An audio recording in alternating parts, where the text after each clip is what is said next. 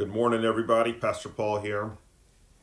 I have to admit, I played a little game of Pastoral Groundhog Day. I stuck my toe outside. I looked at my watch to find the temperature. When it began with a two, I thought, hmm, a good day to be back inside. So that's where we are as we continue our walk through the book of Exodus. And as a reminder, this is the the pivotal the pivotal time thus far in Exodus in terms of the confrontation of Moses with Pharaoh. And as a reminder from last time, we oftentimes think about the 10 plagues, but in actuality, there were 11 signs. And last week, we or yesterday, we looked at the first of those signs, which was kind of a preliminary thing, a shot across the bow, so to speak, where the staff of Moses ate up the staff or the snakes of Pharaoh. And but but that's kind of the preliminary, the full scale war between Yahweh and the gods of Egypt is about to commence.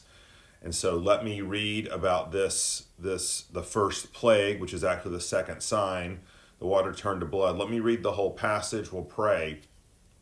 I think we're going to find there are just a whole host of applicable things um, for us in this passage that that that really come to bear as we learn about God. So look at verse 14, chapter 7 in Exodus. Then the Lord said to Moses, Pharaoh's heart is hardened. He refuses to let the people go.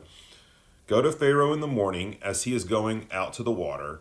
Stand on the bank of the Nile to meet him, and take in your hand the staff that turned into a serpent. And you shall say to him, The Lord, the God of the Hebrews, sent me to you, saying, Let my people go, that they may serve me in the wilderness. But so far you have not obeyed. Thus says the Lord, By this you shall know that I am the Lord. Behold, with the staff that is in my hand, I will strike the water that is in the Nile, and, and it shall turn into blood the fish in the Nile shall die, and the Nile will, Nile will stink, and the Egyptians will grow weary of drinking water from the Nile. And the Lord said to Moses, Stay, Say to Aaron, Take your staff and stretch out your hand over the waters of Egypt, over their rivers, their canals, and their ponds, and all their pools of water, so that they may become blood, and there shall be blood throughout all the land of Egypt, even in vessels of wood and in vessels of stone. Moses and Aaron did as the Lord commanded. In the sight of Pharaoh and in the sight of his servants, he lifted up the staff and struck the water in the Nile. And all the water in the Nile turned into blood. And the fish in the Nile died, and the Nile stank, so that the Egyptians could not drink water from the Nile. There was blood throughout all the land of Egypt, but the magicians of Egypt did the same by their secret arts. So Pharaoh's heart remained hardened, and he would not listen to them as the Lord had said. Pharaoh turned and went into his house, and he did not even he did not take even this to heart. And all the Egyptians dug along the Nile for water to drink, for they could not drink the water of the Nile. Seven full days passed after the Lord had struck the Nile. Let's pray.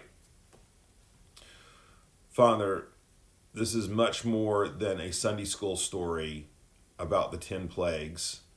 Lord, this is a revelation of who you are. And so, Lord, that's what we need most today is a clear vision, a clarity of sight into your essence, your being. So, Father, direct our thoughts Godward towards you today and use this passage of Scripture to help us do that in Jesus' name. Amen. The first plague, water turned to blood. Now, we need to get a little bit of the backdrop here to understand the impact or the statement that is being made to Pharaoh and the people of Egypt by God, Yahweh, um, through this first plague. Now, remember that Egypt was a polytheistic culture, particularly as it related to creation. They worshiped the sun. They um, they they worship various gods. They were polytheists, but in actuality, one of the central gods they worshipped was actually the god the god of the Nile. In fact, they believed that the Nile itself was a god, and as such, they they centered their life around the Nile. Um, it was what provided for them physically, materially, with their crops, with their water, um, their irrigation. It was it was uh, it was where life itself teemed. I mean, whole civilizations were built up around the Nile. The Nile was seen literally as the lifeblood of Egypt. Its its its life was a sign of fertility. It was a sign of abundance. It was um, it cannot be overstated that in a lot of ways the Nile was the temple of of Egypt. And so, how appropriate that God chooses the Nile to be the, the locale, the site of the very first plague, right? And and so here we see um, that instead of being a source of life, the Nile becomes a source of, of death.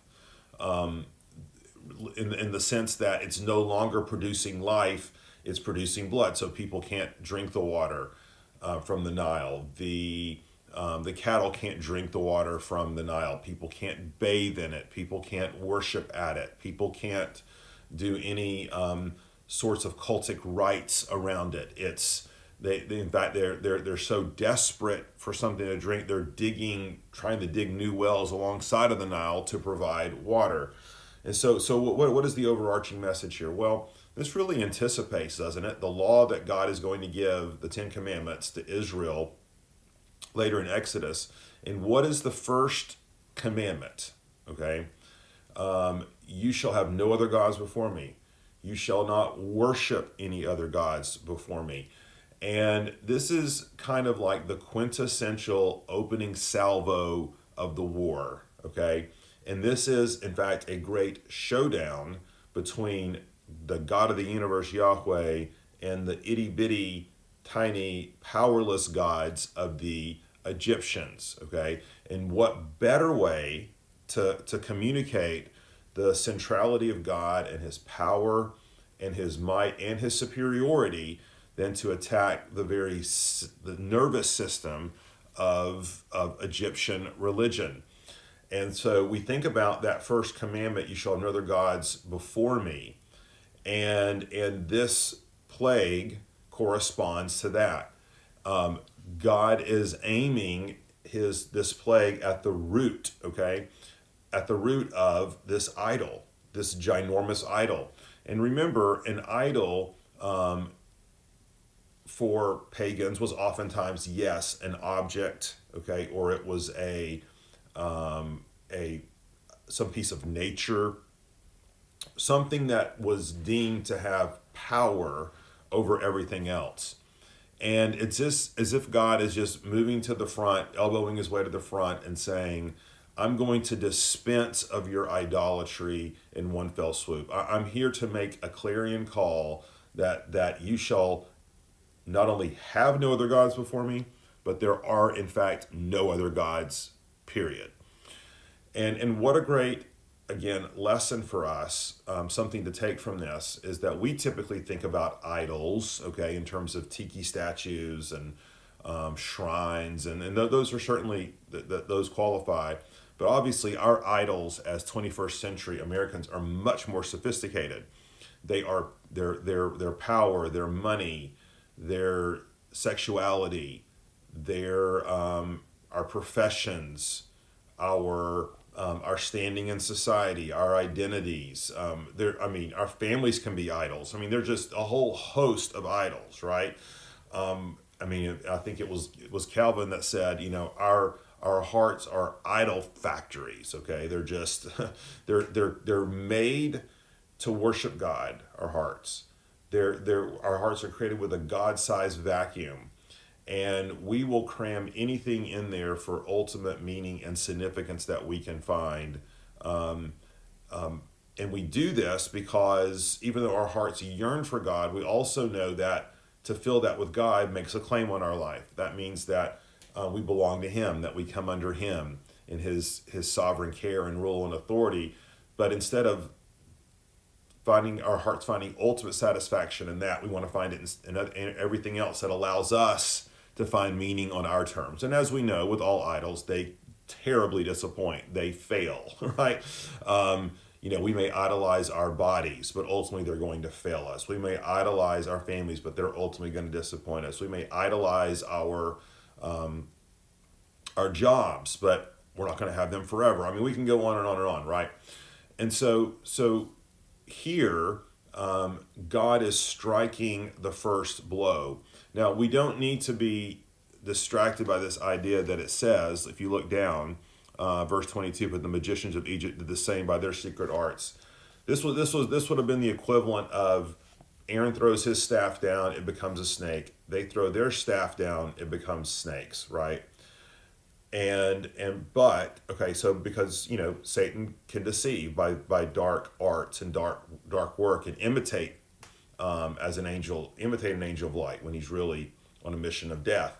Well, but ultimately Aaron's rod God proved more powerful, ate the the other serpents, okay, of, of the Pharaoh. Well, in the same way, this would have obviously been like maybe they created blood on a small scale, but clearly nothing, okay, nothing to to warrant, nothing to measure up to the sign that has been done by God with the Nile.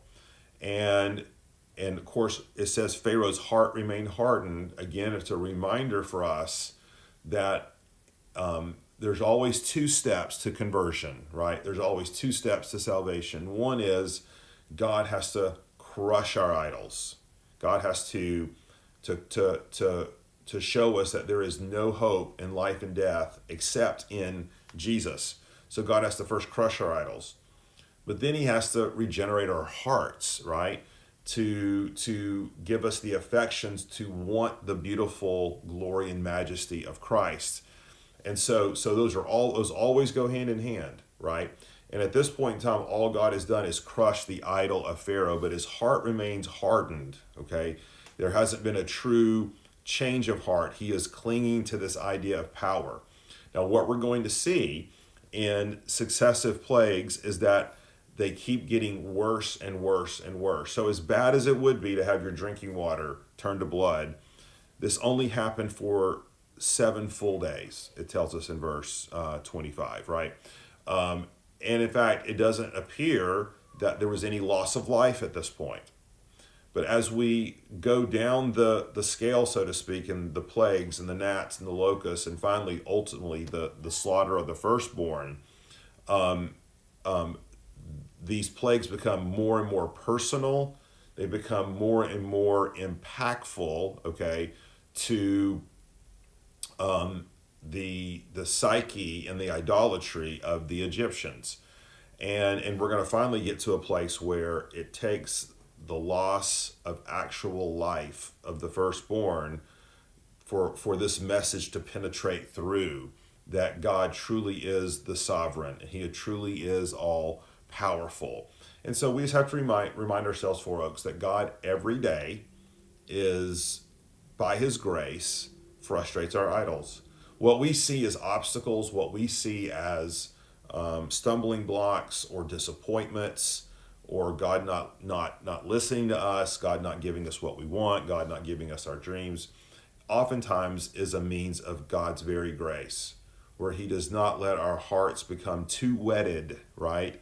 to security and assurances in this life, lest we think those things are ultimate. But God tempers us, measures us, brings disappointment into our life, brings failure into our life, crushes our idols, so that we would see our need for Jesus. And that is a lesson from Exodus chapter 7. Okay, tomorrow, Friday, the second plague, the frogs. Blood is bad, as we're going to see. Frogs just a little bit worse. Let's pray.